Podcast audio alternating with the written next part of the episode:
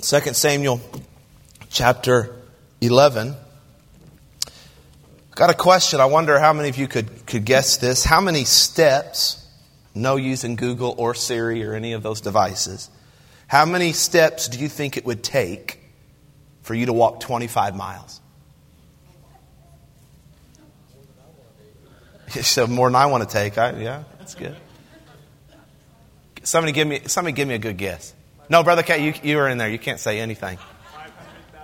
Five hundred thousand. Five hundred thousand if you're a toddler, maybe. What did you say? Forty thousand. Fifty thousand is the closest so far.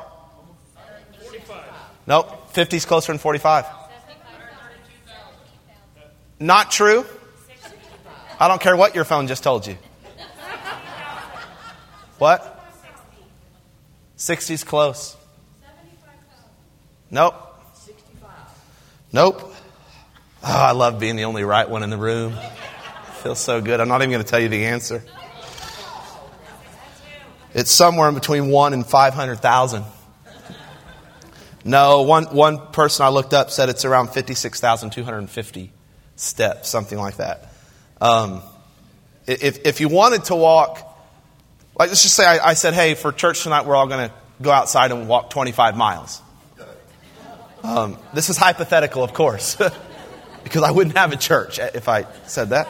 Um, if you were to start out tonight walking 25 miles, I guarantee you uh, that you wouldn't count every step. You would keep track of the miles that you've walked one mile, two miles, three miles, you would not say, I'm on, I'm on step 42,772 right now. You wouldn't keep track of that. Why? Because we don't keep track of steps. We have to spend a lot of money to keep track of steps. Because we don't.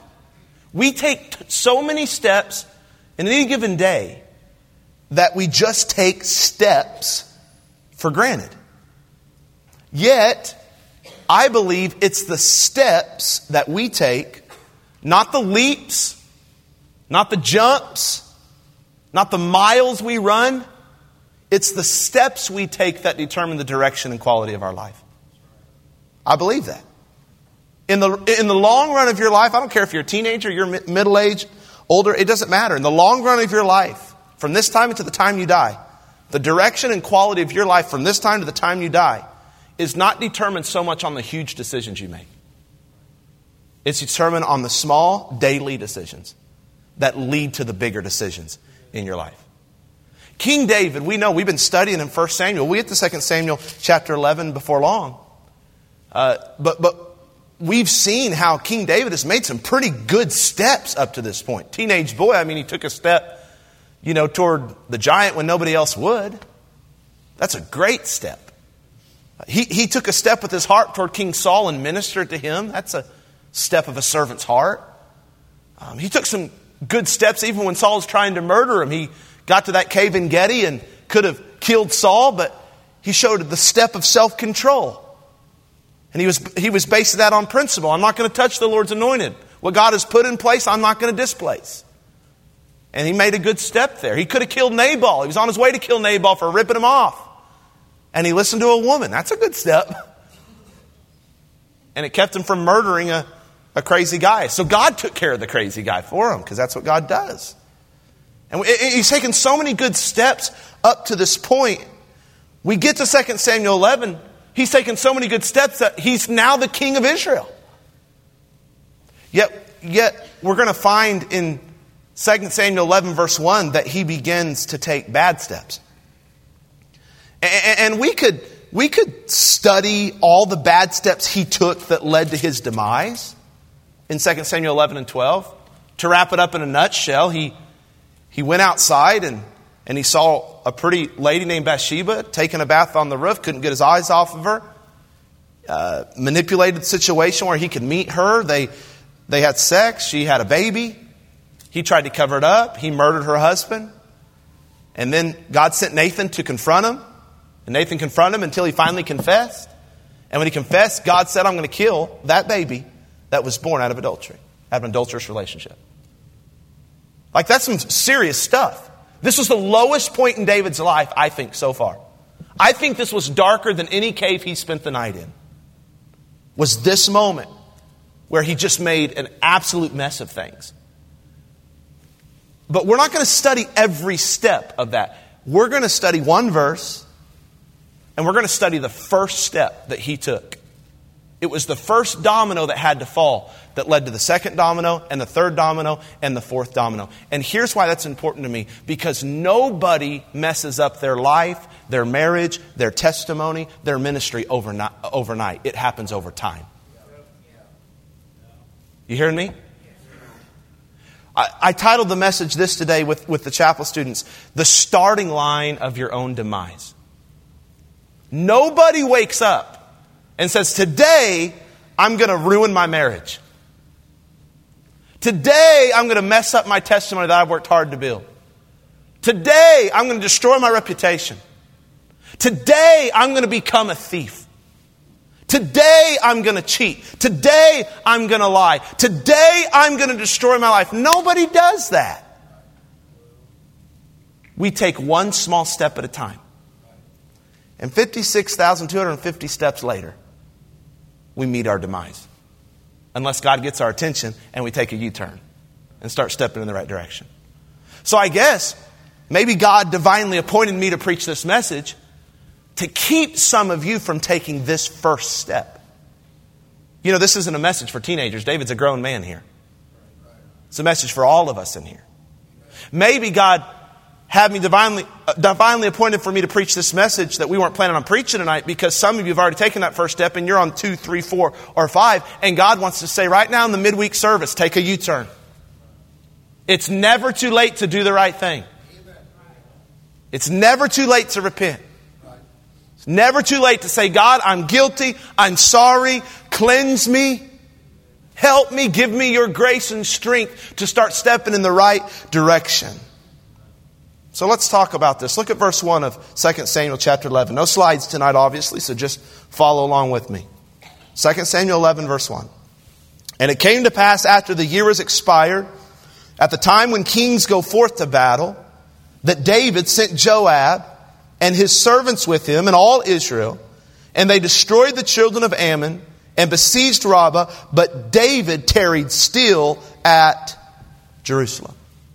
The starting point of David's demise, you know where it all began? One word apathy. Apathy. Apathy. What is apathy? Apathy, I think, can be summed up this way it's a lack of interest, it's a lack of concern, and it's a lack of enthusiasm. Right? We've all been apathetic in different areas of our life. Even areas in our life where we were once really passionate and we just lost interest. We lost concern. We lost passion. We lost enthusiasm. We lost energy. That is the definition of apathy. David became uninterested. He became unconcerned and he lost all enthusiasm for leading his kingdom. He developed an attitude of apathy and his di- downward spiral be- began. And that's where a lot of Christians' demise begins as well. Their spiritual testimony, their walk with God, their, their marriage, we could go on and on and on. It usually starts with not necessarily an action, but an attitude of apathy. We lose interest and concern and enthusiasm for the kingdom of God. And that leads us to take step two in the wrong direction. And step two leads us to take step three in the wrong. We listen. We don't jump from step one to step ten. We take one step at a time to destruction. Four things I, I want to share with you about David's apathy that I, I hope will serve as a warning tonight. Number one, let's let's talk about this: the area of David's apathy. Where was he apathetic? Now we can think about where he could have been apathetic. He could have been apathetic in a lot of things. As the king, I mean, he probably had this amazingly beautiful backyard. Maybe David was into planting or landscaping or whatever, and at one time, you, you might imagine David found relief and relaxation and going out and, and, and being amongst all the, all the beautiful landscape that, that, that he lived in, and maybe even tending to the garden or something like He could have been grown apathetic, just lost interest in that. No big deal. Like, no big deal at all. David could have had a hobby. I don't know what his hobby would have been. Maybe hunting animals with a sling. He's pretty good at that. And then he just lost concern. And you know what I say to that? Who cares? I tried deer hunting one time. I was passionate. I got camo. I got boots. I bought my brother's old bow. But I, for some reason, it's a lot harder to get pulled back than you might think. So I, I, I got on the curls and was able to pull back the string and woke up at 4.30 in the morning to, to go hunt. I was passionate, enthusiastic, and interested, and it wasn't but one time. And I grew apathetic. Who cares though, right? Who cares? Like, who cares that I don't like to be out in the cold, that I don't like to get up really early, that I don't like to sit quietly for hours upon a time for no reason because no animals ever come? And who cares that I don't want to buy hundreds of dollars of equipment for like three months of the year? Like, who cares? Right? You can be apathetic in all kinds of things and it doesn't really matter. But David was, was apathetic in something that really did matter. Because verse 1 said that after the year was expired, at the time when kings go forth to battle. David was a king. He was apathetic about his duty as the king. His apathy, watch here, was in the area of his personal responsibility. Where was David apathetic? In the area of his personal responsibility. He should have been leading his troops in battle, not sitting apathetically on his throne. And here's the truth you can be apathetic about a lot of things in your life, and it won't devastate your life. But if you have an attitude of apathy when it comes to your responsibility as a child of God, your duty to God and His kingdom, it will be devastating in the long run. Hear me. One of your responsibilities as a child of God is to seek God. Every day in Bible reading and in prayer. God waits for us there in this private worship chamber, so to speak. It's not God's responsibility to, to go and wrestle you out of bed and say, Child of God, sit right here so I can talk to you. It's our responsibility to draw nigh to Him, and then He draws nigh to us. When we get apathetic about our private worship, we have taken the first step in the wrong direction. You can get apathetic in your church attendance. Now, I know, I know this is a Wednesday night crowd. You come to church because you want to. You come to church when a lot of people choose not to. I get it. But just keep staying faithful. Because there's going to be many times when you want to stay away from church or home from church when you should be in church and, and you, you, you, might not feel like stay, getting out of church for a little bit is that big of a deal. But listen, friend, that is where destruction begins. You, you, you're, you're, not, you're not pursuing your personal duty. And I, I, we don't take attendance here. You know that. There's not a sticker chart for adults. I came three times a week. I'm a good Christian. No, we don't do that. I think you should. But we don't do that. That's not the spirit of my preaching tonight. The spirit is simply this. Don't think that sitting out of church on a continual basis is somehow good for you. That's a personal responsibility of Christians. Corporate worship is, is literally an imperative in Scripture. You have a responsibility to lead others to Christ. You have a responsibility, a duty, uh, while you are on earth, right here, before we get to heaven and get our glorified bodies, you have a responsibility to cooperate with the Holy Spirit's ministry to sanctify your life. You don't get to sanctify your own life. The Holy Spirit does the sanctifying. For those that don't know what that means, that means He helps you become more and more like Jesus Christ. He helps you to say yes to the right things and no to the wrong things. He helps you to go to the right things and say, no, I'm not going to the wrong things. He helps you hang out with the right people and say, no, I'm not going to hang out with the wrong people. Right? Right? So, so, so the, the Holy Spirit does that, but we have to choose to cooperate. That's our responsibility. When the Holy Spirit tells us to do something, we say yes. When the Spirit of God tells us to do something, we say yes. We don't argue. We don't put it off. We don't procrastinate. We don't say no. We don't say not now. We say yes, Lord, yes. And, and, and, I'm just telling you, these are some basic responsibilities. As basic as it was for David during wartime, all the other kings are going to battle. He was expected to go to battle too. And the first step of his demise was when he was apathetic in the area of his personal responsibility. Number two, the reason for David's apathy. The area of David's apathy, where was he apathetic? In the area of his personal responsibility. The reason for David's apathy, why was he apathetic? Look at verse 1 again. And it came to pass, look at this next phrase, after the year was expired. After the year was expired. You study that, and, and that's speaking of, the, of the, the season that they're in, the time of year. It was coming off the winter time, and the springtime was beginning. This means David was, was just coming off a long break. Kings didn't send their troops to battle during the winter. They didn't go to battle during the winter because it was too dangerous to fight in the winter. But now it was springtime. And in springtime, we go to battle. It's interesting that David's apathy came on the heels of a long, extended break, a time in life when he was able to rest from his normal everyday duties, I would say this the reason for David's apathy was his own idleness. It was his own idleness. The, the area of, of apathy was his own personal responsibilities. The reason for his apathy was his own personal idleness. And the same will be true for you and I if we're not careful.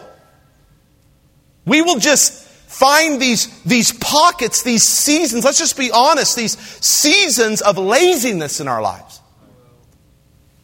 These, these seasons that, that, that somehow foster and, and breed this, this sense of idleness in our life. And I want you to know I am all about rest because God's all about rest. He modeled that in creation. You know, God wasn't tired on the seventh day. He modeled rest. He put it into the, to the Old Testament law, a Sabbath day.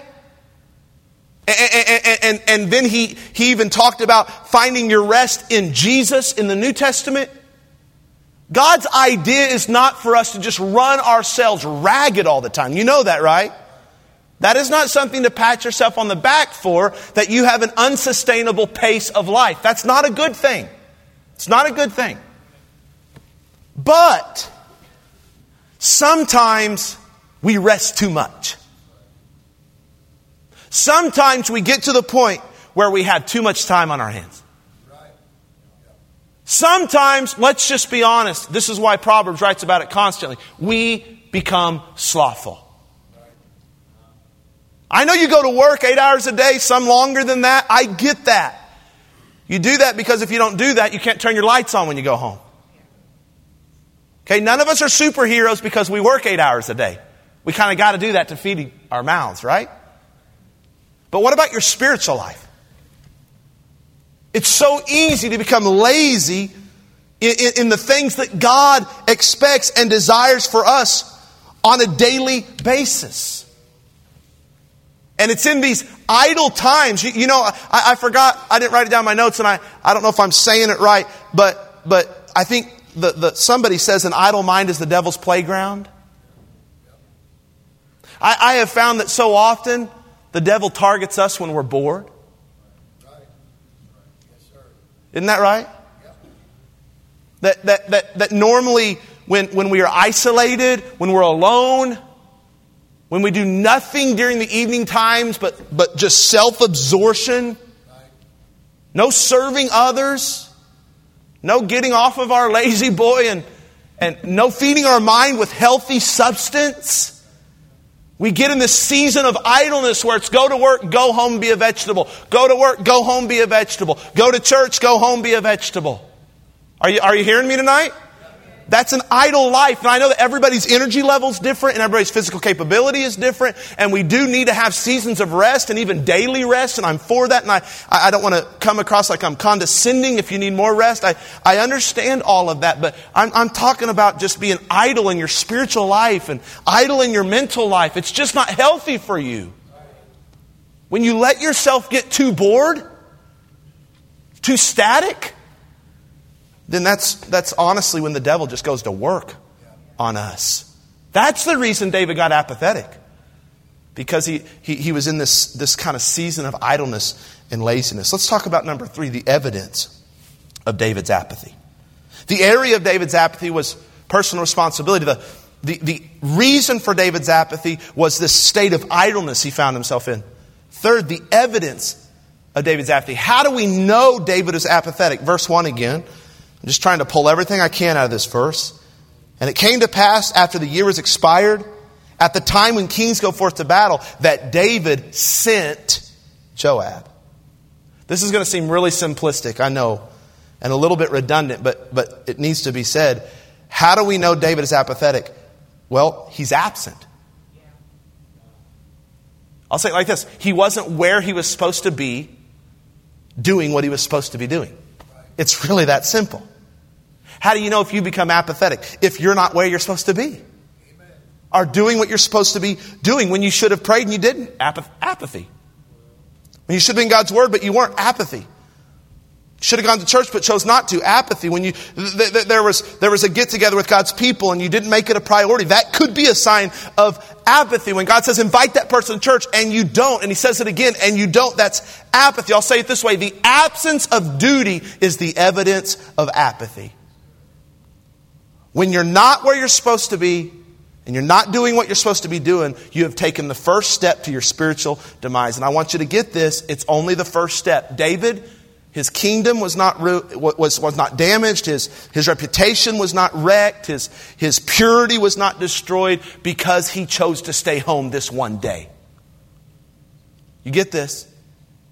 This was just the start. Because he stayed home when he shouldn't have stayed home, because he was absent from his duty, he wasn't where he was supposed to be, doing what he was supposed to be doing, that is what was the first domino. Do you get it? This made the second decision easier. The second decision was looking at Bathsheba. The third decision was, well, he kept looking at Bathsheba. Because we all see things in passing that we shouldn't see. It's when we stay looking. His fourth bad decision was, well, he went to her house. And we could go on down the line. Every decision got easier with every step. Had he been doing what he was supposed to be doing, where he was supposed to be doing it, he wouldn't even have seen Bathsheba that day. Do you get this? The destruction of our life's not overnight. It's over time, and it starts with this absence in the duties that God has called us to fulfill. So, what's the solution? This is number four the answer to apathy. The answer to apathy.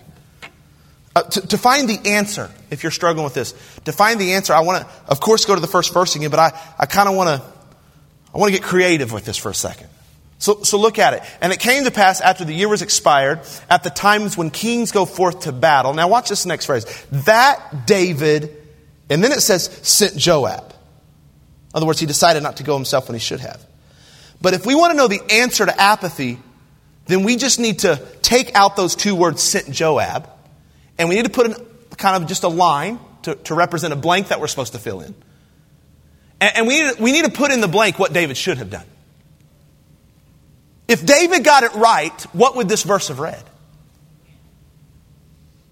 I, I tell you what it wouldn't have read. That at the time when kings go forth to battle, David brought in a motivational speaker to fire him up about battle. Or David went to the gym and got back in shape so he would be ready for the next opportunity. Or David read war books and listened to podcast interviews of past war generals to get himself hyped. No, it's real simple. Here's the answer. If David got it right, here's what it would have read. At the time when kings go forth to battle, that David went to battle. You were expecting something real deep. When it was time for kings to go to battle, if David got it right, it would have said this David went to battle. He didn't need a motivational speaks. He, he didn't need a midweek service. He didn't need a self help book. He didn't need therapy. He didn't need a workout plan. He didn't need a hype man. David simply needed to recognize that he was growing apathetic as a result of his idleness. He needed to get up and do his duty. Here's the answer to apathy action.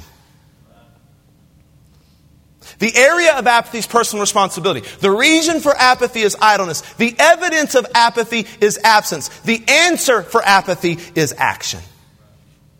I know some think, and I hear this regularly, Pastor, I don't feel like it right now. And people genuinely struggle with this that, that aren't spiritually mature. They, they, they think if I'm not feeling like being Christian, I'm not feeling like doing my duty in the kingdom of God, I'm not feeling like going to church, then isn't it hypocritical for me to go? Well, it would be hypocritical if Christianity was about feelings. But Christianity is about obedience. So, no, it's not hypocritical to do the right thing when you don't feel like doing the right thing. It's right.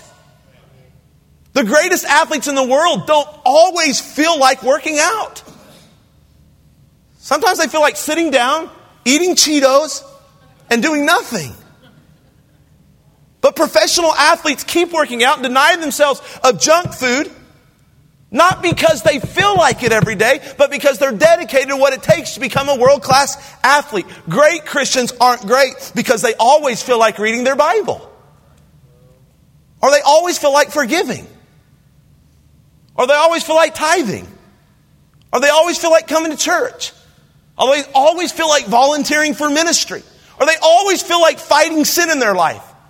Great Christians are great because they learn to take action even when they don't feel like it. In fact, great Christians realize that when they stop feeling like it is when they need to do it the most.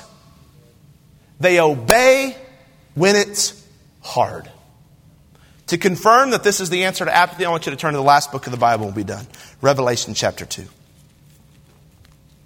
Revelation chapter 2. Jesus is speaking to a church in Ephesus and he's going to rebuke them. He's going to rebuke them because he's going to tell them that they've lost their first love. And we get the idea. They become apathetic. They're not interested. They're not enthusiastic. They're not concerned anymore about their relationship with Jesus. He says they've lost their first love. You don't love me like you used to, is what he's saying. And then he gives them the answer for that. Look at chapter 2, verse 4. Nevertheless, I have somewhat against thee, because thou hast left thy first love. Here's the answer. Number one, remember, therefore, from whence thou art fallen. Number two, repent. And notice this, number three, and do. Action. Do the first works. Somebody said the answer to apathy is remembering, repenting, and redoing. Isn't that good? You got to say, you gotta, you got to think in your mind, you got to recall in your mind, what are some of the things that I was actively pursuing and doing when I was closest to the Savior? When my relationship with God was the richest, the most satisfying, had the most depth, what was I doing? Right? We think the same thing whenever we get out of shape, we want to get back in shape. We think, what was I doing like back when I was 16? Or when I first got married? That's more realistic. Like, what was I doing when I actually wore like a size 30, 32 pants? I need to redo that. Right? I can't even get a leg in those anymore. I was talking to, to Daniel back there. I was like, you know, he dresses really fashionable in these skinny pants and stuff. I was looking at him back there. It's like, man, I wish I could wear those, bro. I wish I could wear those. He's like, just embrace your body, Pastor. Just embrace your body. And I'm like, I have, I have. I, I, I get relaxed fit and I turn them into skinny jeans. That's how I do it oh, you know, he's just trying to get me boost up my self confidence. I appreciate that. Appreciate that, dog. Well, we do that all the time in other areas of our life. We should do the same thing when we become apathetic in our spiritual life. What was I doing when I just loved Jesus more than anything? When it was easy for me to go to church? When, when, when, when I didn't forget to read my Bible? When I was quick to forgive? Hey, when I wasn't even offended very easily. Like, how I was so joyful. I was less anxious. What was I doing during those times to put me in such close proximity to the Savior and then do that again? Right? Me and Jenny often have these talks in our marriages when there has, has come some distance between us. We, We, we still eat in the same house, the same table, sleep in the same bed, pay the same bills, go to the same church. All of that kind of stuff. But there's this like intangible distance between us sometimes. Sometimes busyness causes it. Sometimes neglect causes it. Sometimes distraction causes it. Whatever the case might be. And sometimes we just have to sit down and we have to say, what have we stopped doing? What are the things that we did on a regular basis when we were close and we didn't feel this distance between us? And then we just have to hit the reset button. We have to go on a date again.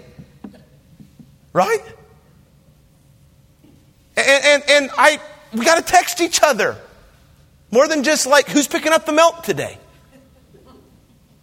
Right?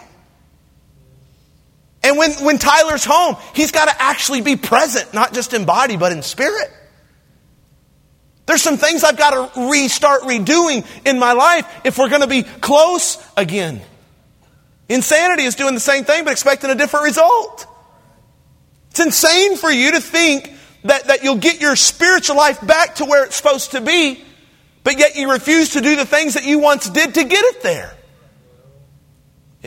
I'm just saying that that if you really want to know what the answer is to your apathy, it's very simple. It's just action. It's action. We got to quit blaming everybody else for why we've lost passion in our Christian life, in our church life. It's our fault. We've simply stopped doing some things that we once did. The area of apathy, it's, it's those personal responsibilities. That, that's, if we're apathetic in the areas in which we are responsible for in the kingdom of God as a child of God, that is the first step. What, what is the reason for it? Usually it's a result of, of idle time, idleness. That's the devil's playground. And, and, and, then what, what is the evidence of it? Well, if we're not where we're supposed to be doing what we're supposed to be doing. Like that never lies. That score never lies. What's the answer? It's just doing what we once did when we were closest to God. Stand to your feet, every head bow,